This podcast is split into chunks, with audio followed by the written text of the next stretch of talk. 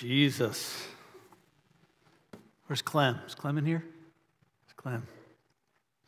For the service, Clem said, um, So you uh, preaching an abbreviated sermon tonight? and I said, Oh, no. No, no, no, no. I've been waiting 13 years to preach this message. You just settle in. That barbecue's going to wait for you.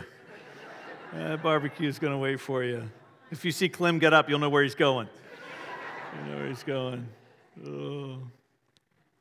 Hey, we can't go any further than just by saying uh, thank you to Pastor Chris Ball, president of Elim Fellowship, believing in us, supporting us, standing with us, encouraging us, giving us wise counsel, and last night just reminding us to not lose our appetite for the more of God. Just as we gathered our leaders together at a leaders' gala and uh, just came and shared with us out of Isaiah, and uh, it was good, Pastor. It was good. So thank you for being with us. We, we honored some, some uh, people last night at our gala people that were part of the church, either the plant team or they uh, were here during that first year and are still part of the all church leadership team uh, tonight. If you got one of the uh, Founders Builders Award, could you just stand just so we can say thank you? If you got one of these awards last night, just stand where you are. Come on, can you say thank you to them? So good. So good. So good. And we saved one, and, and, we, and we wanted to give it tonight because we wanted to give this one here in front of everyone. And this is for Pastor Tom and Pastor Gail Wells. We're going to invite them to come forward. Vanessa's going to come. Pastor Chris is going to come. Can you grab that mic?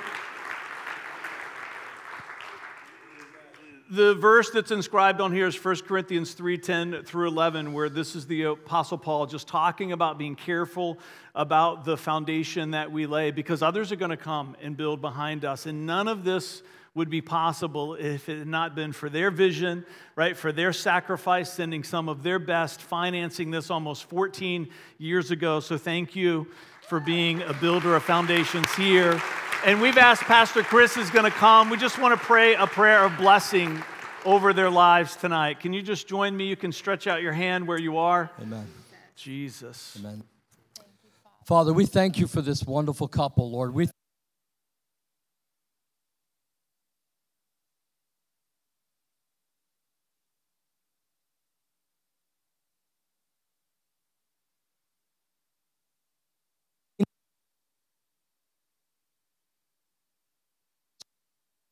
We thank you that the inheritance of your kingdom will be rested upon them, and that they are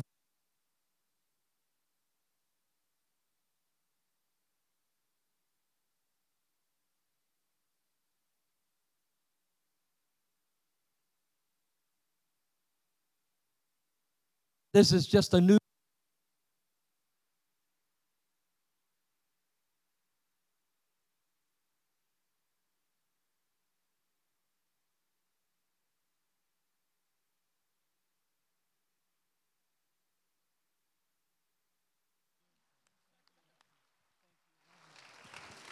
If you see them tonight, make sure you hug their neck and tell them thank you for all of their faith, for all of their work. So good. So, you know, we love our participation moments here at City Life, so we couldn't get both of our campuses together and not open this message with one. So, what, what are the things that you do when you're getting ready for people to come to your house? What, what are the things that you do to get your house ready for guests? You raise your hand, I'll point to you. Hide the junk. Hide the junk. Clean the bathroom. Yeah, somebody else. What do you do? I'm going to work my way up and then down. Music playlist, yeah, spoken from a true musician right there. Light candles, yes. Smell good. Yeah, smell goods in the house. Laundry, hide it or do it? Yeah, hide it, hide it. We know. Panic panic. Call Emily. Yeah. yeah. Wipe down countertops. Vacuum everywhere. Come on. Make the coffee. All right, now I know what, what are the jobs your parents give you when parents are coming over? Set up the living room. Clean the house. Clean the bathroom. Clean the toilet? Wow, that's rough, brother. Come on. Let him go first in line when it comes to the dinner time. Everything. Everything. Wash the dishes. Also wash the dishes. More dishes. Anybody over here? Take a nap. While Jeremy's cleaning the bathroom, you're taking a rest. Well done. Take a shower. Take a shower. Thank you, Avery, for taking a shower. Yeah, they, clean the house, clean yourself. Clean the house, clean yourself. Did you know that right now, Jesus is getting ready for you? He's getting ready for you. John 14, 1 through 3. Oh, I love these verses. Listen to what he says. He says, Don't let your hearts be troubled. Trust in God, trust also in me. There is more than enough room in my Father's home, doing the dishes, cleaning the bathrooms. And if it were not so, would I have told you that I'm going to prepare a place for you? For you. When everything is ready, I will come and get you so that you will always be with me where I am. Now, you think about times where you've been working to get your house ready for company. How long does it take you to get ready? And the answer to that is depends on who the company is and what's the occasion. Right? So if it's your buddy and you're there just coming over to watch the game, you're, you're not doing anything. But if it's Christmas and you're one of five siblings and it only gets to your house every five years and it's your turn, oh, it's weeks. You're spending more money on Christmas decorations than you ever thought was humanly possible. Oh, you're working. It took the Father, the Son, and the Holy Spirit six days to make this world to get it ready for us. Six days. He's been doing what he's doing right now for over 2,000 years. For over 2,000. And if he doesn't come back, then that means it's not ready because he's still working to make it just right for you and I. I love that Jesus, before he was a rabbi, he was a carpenter because he's a builder, he's an artist, he's a creator. And he's getting what the Bible calls a new heaven and a new earth ready for you.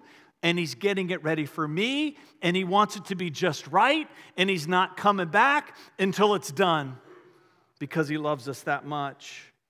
And I believe, as we're to see tonight, that he's given us one task and one responsibility, no matter who we are, no matter what our individual assignment is based on our spiritual gifts and our callings and our life experiences. We've all been given one task together, one responsibility, and it's been shared for every generation from the moment he ascended into heaven 2,000 years ago. And that was to bring as many people with us when we come as we can. To bring as many people with us as we can. May it be for each of you that on that first day, when we're all in heaven together, that we're going to be standing there in a crowd that cannot be, it cannot be numbered. The Bible says that every tribe, every nation, every tongue, we're going to be gathered. It's going to, that's probably why it's taken 2,000 years. He's got to build something big enough to hold all of us, right? Through the centuries. Can you just believe and hope that as you're standing in that crowd looking around, somebody's going to see you and they're going to call out your name and they're going to say, I'm here because of you. I'm here because of you. And then you're going to start looking around and you're going to see people. I'm going to see my dad who's been there for four years. I, I can't wait to find him. I'm here because of you, because of your example, because of your prayers, because of your hope, because you didn't give up on me when I deserved it. I'm here because of you. Some of the people that are in this room, you're going to be there because of them. And some of you who came in here tonight and you're not even sure if you're going to get to heaven, oh, come on, by the end of the night, you're going to be certain. And it's going to be because of something that happened to you in this room. So, we're launching a sermon series tonight. We're going to be doing this series through mid October. Pastor Justin and I are working to put this series together at both campuses called Why Do Be. And this sermon series, we believe, is what God is speaking to us as a church as we move forward for how we're supposed to bring as many people with us as we can. It's based on three statements that Jesus makes. Now, I want to introduce you to these three statements, and then we're going to spend some time together talking about how they work together. And then at the end, you're going to see how it's going to bring people with us into paradise. Luke 19:10. Somebody say why? Luke 19:10 for the son of man came to seek and to save those who are lost. Now, just about every theologian out there agrees on this. We don't agree on everything, but we agree on this one. If you're looking for a verse that speaks to why Jesus came, you can find it right here. He came to seek and to save the lost. It speaks to why he came. Lost is a simple idea. You're either on your way to heaven or you're not. And everybody who's not, the Bible says, is lost and they're wandering around in this life. And Jesus came to point them in the right direction, to say, Follow me. And you and I have been given the task and the responsibility to do the same. I love that there's nothing about Jesus that said, I hope they figure it out. They're out there because of their own choices. There's nothing about Jesus that says, if they want me, they can find me. Oh, no, no. He's a searcher, he's a seeker. He left all of heaven to come to this world to find us and all of us who have made a vow of devotion to Christ, who know in our heart that we're on the road to heaven one day to be in that place of paradise with Him, that He's getting ready for us. It's because at some point in our journey and in our life, when we didn't deserve it, when we didn't know where we were going, He came and He found us and He revealed Himself to us and He captured our heart.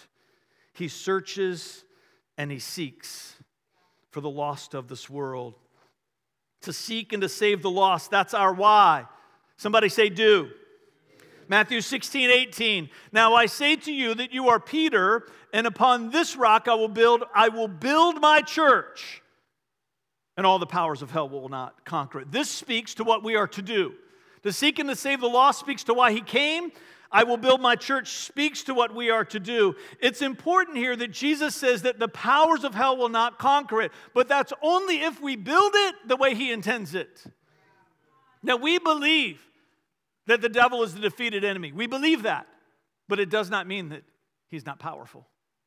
The Bible is very clear. Paul makes extra effort to make sure that we understand that he is defeated, but yet he is a threat says that he's a lion roaming about, seeking whom he may devour. Ephesians 6, we wrestle not against flesh and blood, but against principalities and powers on high. We still have to wrestle. We still have to fight. We still have to resist. We've got to bring forth some effort to the fight. But Jesus says, if you build this thing called the church like I intend it to be built, you're going to have to fight, but it will not prevail against you. Why do somebody say be? This speaks to who we are to become. John 13, 35 for your love for one another will prove to the world. Oh, yeah, you just can't say it, you got to demonstrate it. For your love for one another will prove to the world that you are my disciples. Think of all the themes of Christianity. Think of all the words that we find in Scripture that speak to what it means to be a devoted follower of Christ. And Jesus, he picks this one out and he says, This is the one that will prove to the world that you're one of mine. 1 Corinthians 13 13 says, Three things will last forever faith, hope, and love, but the greatest of these is love. In the Greek, it's agape. Now, I believe that Paul, inspired by the Holy Spirit, here is not separating out the individual virtue of love, which is an individual virtue. He's not setting it apart above all the rest. He's using it to speak to every virtue there is. I believe that when he says it's the greatest thing, he's not just talking about love. He's talking about the kind of love that's God's love because God's love is complete and perfect. And God's love is all of the virtue that we teach. There's 24 of them here. If you're visiting here, this is free to you, you get one.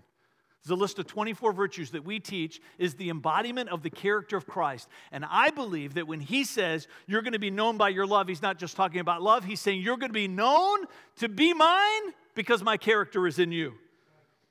He's saying, listen to what this be Jesus to one another and be Jesus for one another. What he's saying is, the world is going to know that you're mine because you're people of virtue, because my character is being formed in you. Why do be? Seek and save the lost, build my church, love for one another. This gives us our sermon series because it is the new mission statement that we launched back in August when we launched our new website. If you haven't been there, you should because it's awesome. Thank you, Pastor Chris, for all the love about our website last night because we're proud of it. You check it out. And we kind of rolled it out subtly on the site because we just wanted to let you marinate in it for a month because we knew we were going to be preaching about it tonight. These three statements are not three disconnected ideas. They're not parallel teachings that coexist. They are, in fact, I believe, Jesus' blueprint for how we together are supposed to bring as many people with us to heaven as possible. To build the church Jesus envisioned to love the world he died to save. To build a church that Jesus envisioned to love the world he died to save. Mission statements are important because they set your course. Now, I remember being a young driver a long time ago. And one of the most intimidating things to me was how on earth was I going to remember how to get to all the places that I was going to have to go to? I remember being a little boy sitting in the back of the car riding around. I grew up outside of Richmond and we, would, grew, we grew up in the country, so we'd have to drive, you know, 30, 40 minutes back then to go anywhere. And I remember being in the car, I remember thinking to myself, my parents are genius. They're genius. We've never, we they go all to, how do they know where to go? Yeah, there was no iPhone back then. There was no GPS. None of that. Oh, and if you're going on a long trip, you had to get something called a map that was made of paper. And if you were a family of means, which we were not, you belonged to AAA. And you would just call the phone number and you tell them where you want to go. And they would mail a map to you in the mail. You guys don't even know what that is either. and you would get it and you would open it up, and you know when you open that map, you know what would be on there? Oh, a highlighted line. That was the first GPS. You would follow the highlight line on the map. And it wasn't digitized, it's because some person opened the map and took a marker. They just had a stack of maps all day, every day, sent them to the mail. And you would follow that line. So we've been doing college visits recently. This past Monday, we went to Virginia Tech took Derek, and I woke up that morning early. We were all excited, and, and, uh, and I woke up laughing because I had the craziest dream. I woke up, and, and in my dream, Derek and I were in the car, Vanessa was driving, and we both fell asleep, which is pretty common. And we woke up like 13 hours later. And I woke up in the car, in the van, Nissan Quest, and a little blurry eyed, and I'm looking around, and all of a sudden I realized we were in Illinois.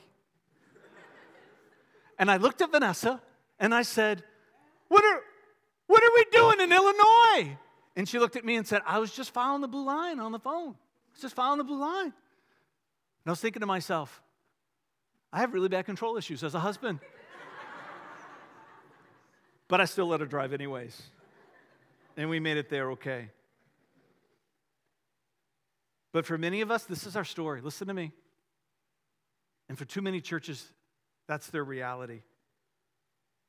Tonight's about us saying we're not going to wake up one day and realize that we ended up far away from where Jesus intended us to be.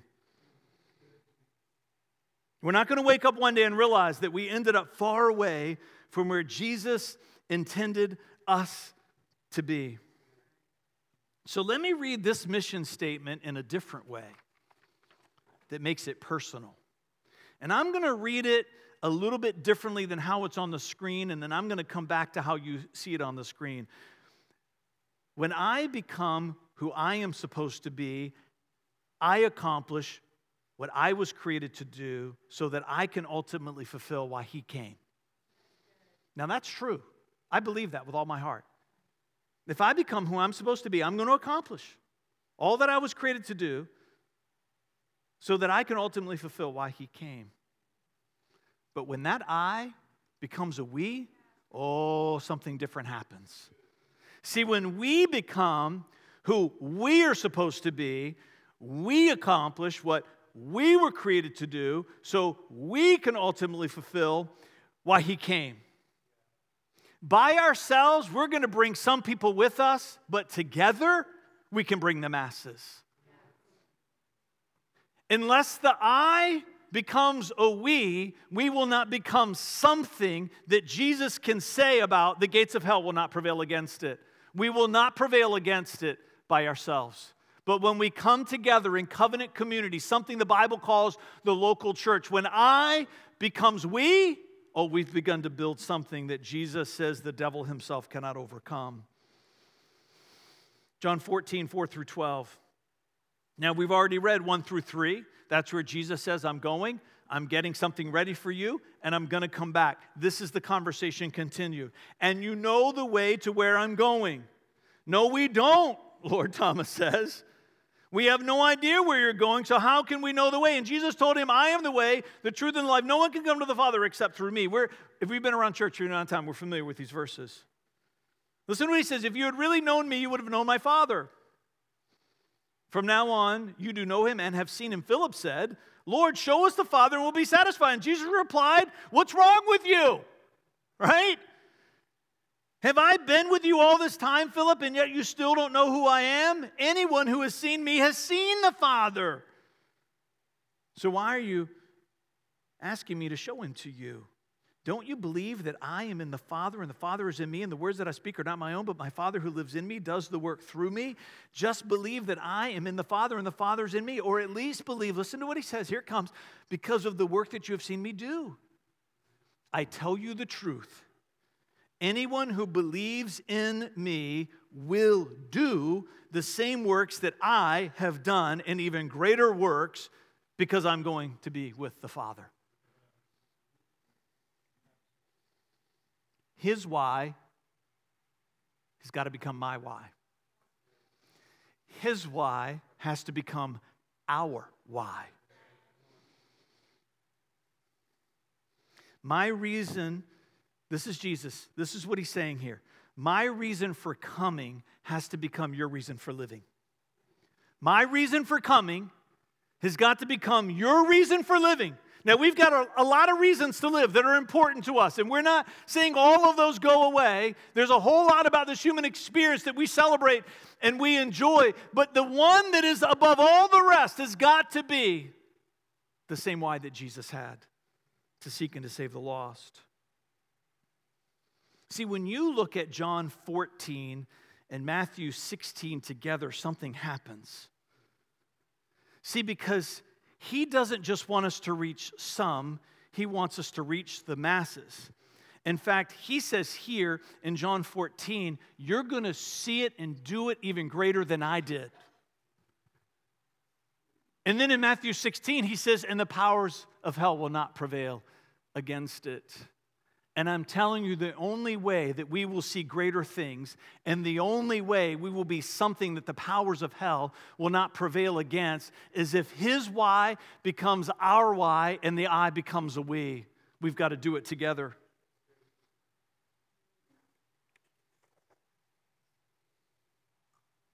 So when Jesus says to seek and to save the lost, I don't know about you, but one of my very next questions is how?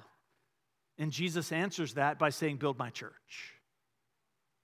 See, now that we've shown you what each of these three are, let me show you how they connect together, I believe, through the story of Scripture. When Jesus says, Seek and to save the lost, we say how? He says, Build my church. Acts 1 4 through 5. Once, when he was eating with them, he commanded them, Do not leave Jerusalem until the Father sends you the gift he promised that I told you before. John baptized with water, but just in a few days you'll be baptized with the Holy Spirit. So he says to them, You wait. Now, jumping down to verse 11, men of Galilee, these are the angels. Jesus has ascended to heaven. Why are you standing here staring into heaven? Jesus has been taken from you into heaven, but someday, right? John 14, he will return from heaven in the same way you saw him go. Then the apostles returned to Jerusalem. But why? Because Jesus had already told them, You wait.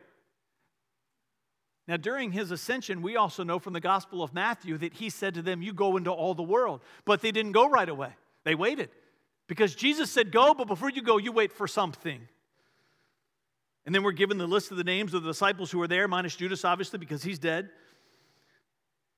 Listen to verse 14. They all met together. Oh. And were constantly united in prayer, along with Mary, the mother of Jesus, and several other women, women, the brothers of Jesus. And during this time, it was about 120 believers were together in one place. It started with over 500 at the Mount of Ascension. We've preached on this before, and now that 500 has narrowed down to 120 because there's a difference between being a fan and being a disciple. Oh, there were a lot of fans at the Mount of Ascension. But in just 10 days, it had narrowed to 120. Listen to this. The work of the Holy Spirit in our lives will always be personally transformative, but it will not be effectually missional unless we are in community with one another. The work of the Holy Spirit in our lives will always be personally transformative, but it will not be effectually missional unless we are in community with one another. Now, I'm Pentecostal to my core. In my theology, in my belief, in my worship expression, in my practice. And I've grown up on these texts and these teachings, and we've grown this church on it. That one of the primary reasons why Jesus said, Don't go and fulfill the Great Commission until the Holy Spirit comes, because we needed to go in power. But it wasn't just about the Holy Spirit filling the I, it was about the Holy Spirit creating the we. He postponed the Great Commission because the church had to form. And it took just 10 days. Why? Because those people lived together in a covenant and experienced a community, and that they had formed, the church was built. The, the, the true, all the signs that we see, see today, First Church, they could only put it really here the first church of Jerusalem, was born on this day. On this day. And Jesus said, Now we can get to work. Now we can get to work. The church was birthed, and then the Holy Spirit came. It's not just about the I, it's about the we. When Jesus says to seek and to save the lost, we say how. He says, Build my church. And when he says, Build my church, we say how. When he says, Have love for one another. Look at Acts 2 42 to 47. All the believers devoted themselves to the apostles' teachings and to fellowship and to sharing in meals, including the Lord's Supper and to prayer. There's a lot of ands in this, these verses.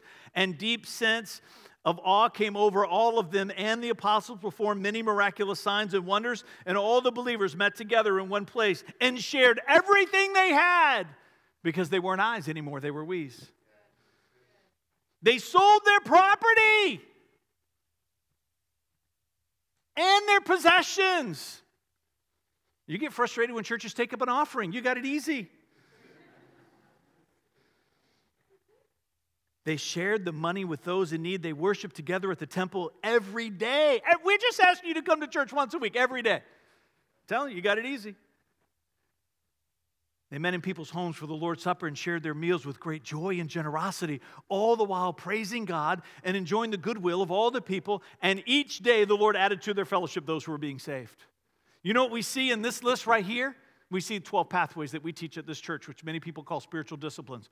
10 of our 12 are listed specifically in here. The only two that are not listed specifically are fasting and rest. But if you continue to read the few more chapters, you know that those two were just as much a part of the early church as all the rest.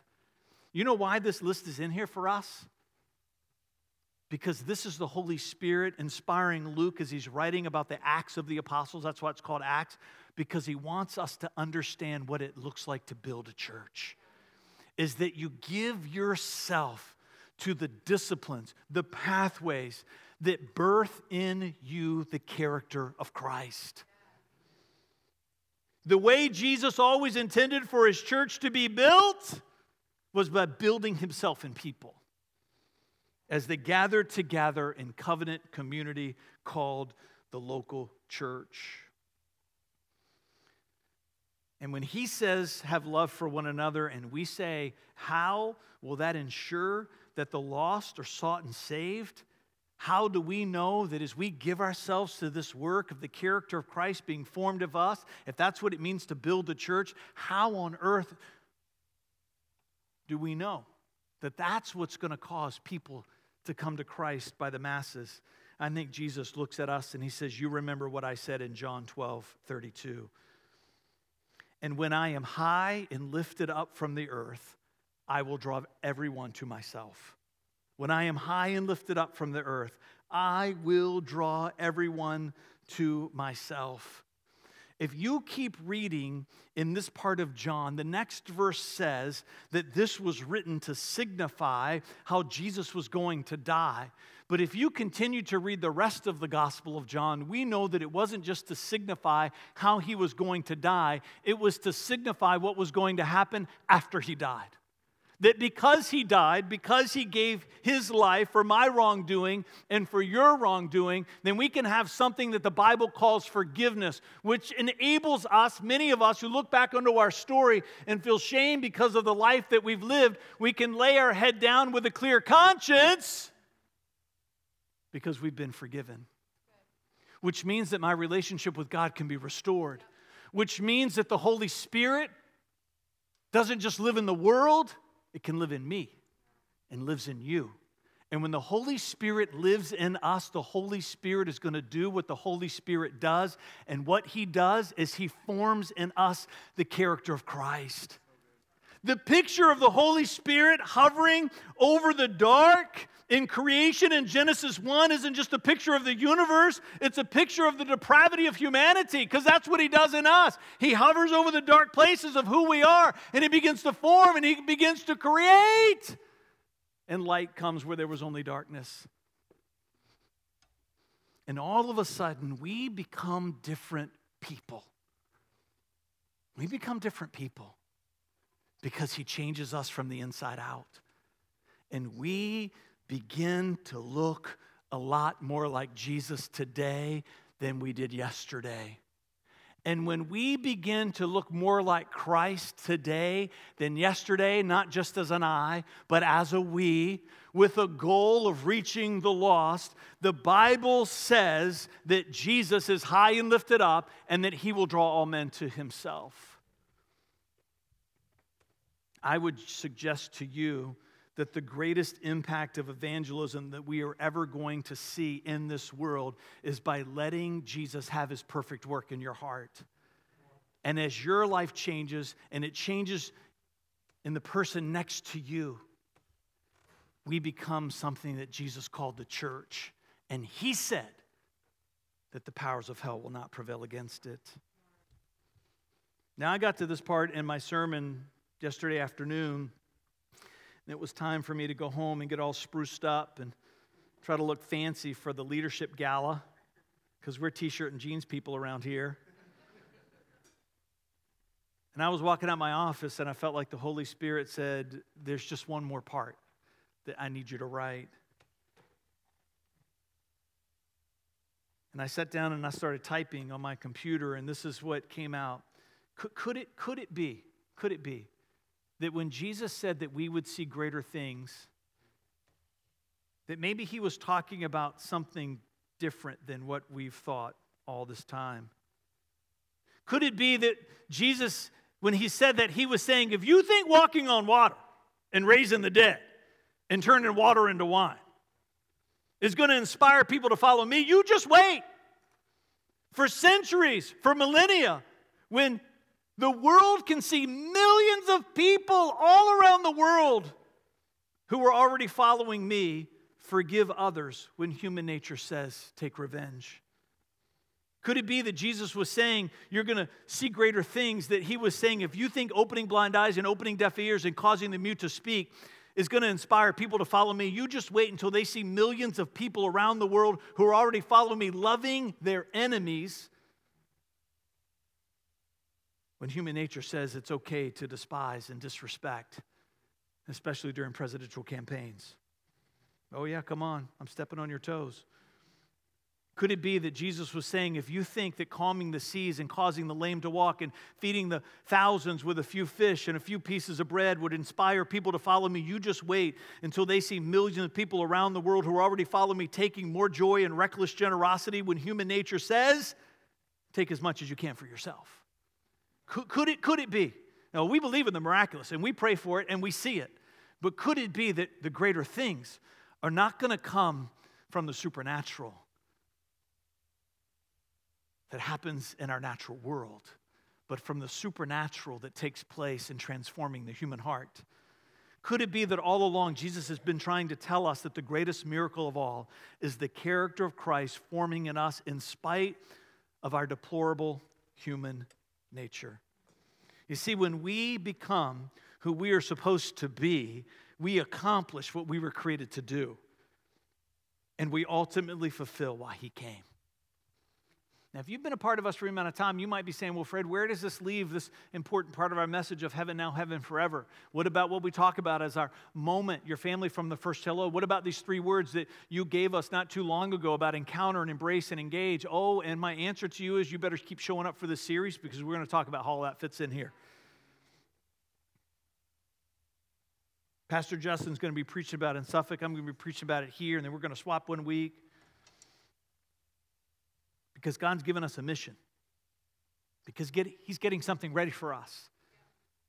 So He says to us, the City Life Church, here in September of 2019, He says to you and I, You build the church that I envisioned to love the world that I died to save. If you call City Life Church your home, I'm asking you tonight, let's reach this region together for Jesus. Let's take as many people with us as we can. Come on.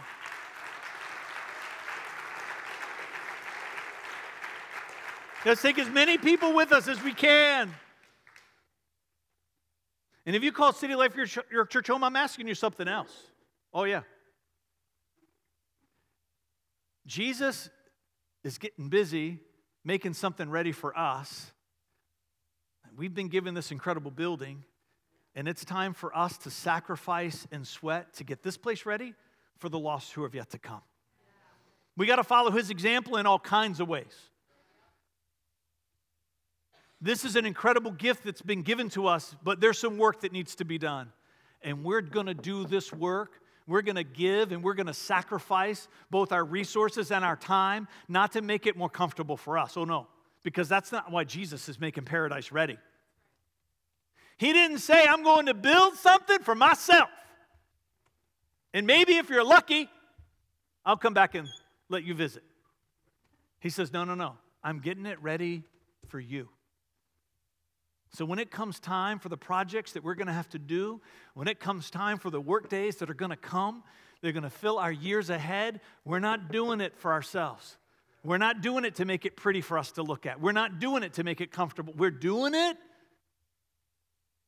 for the lost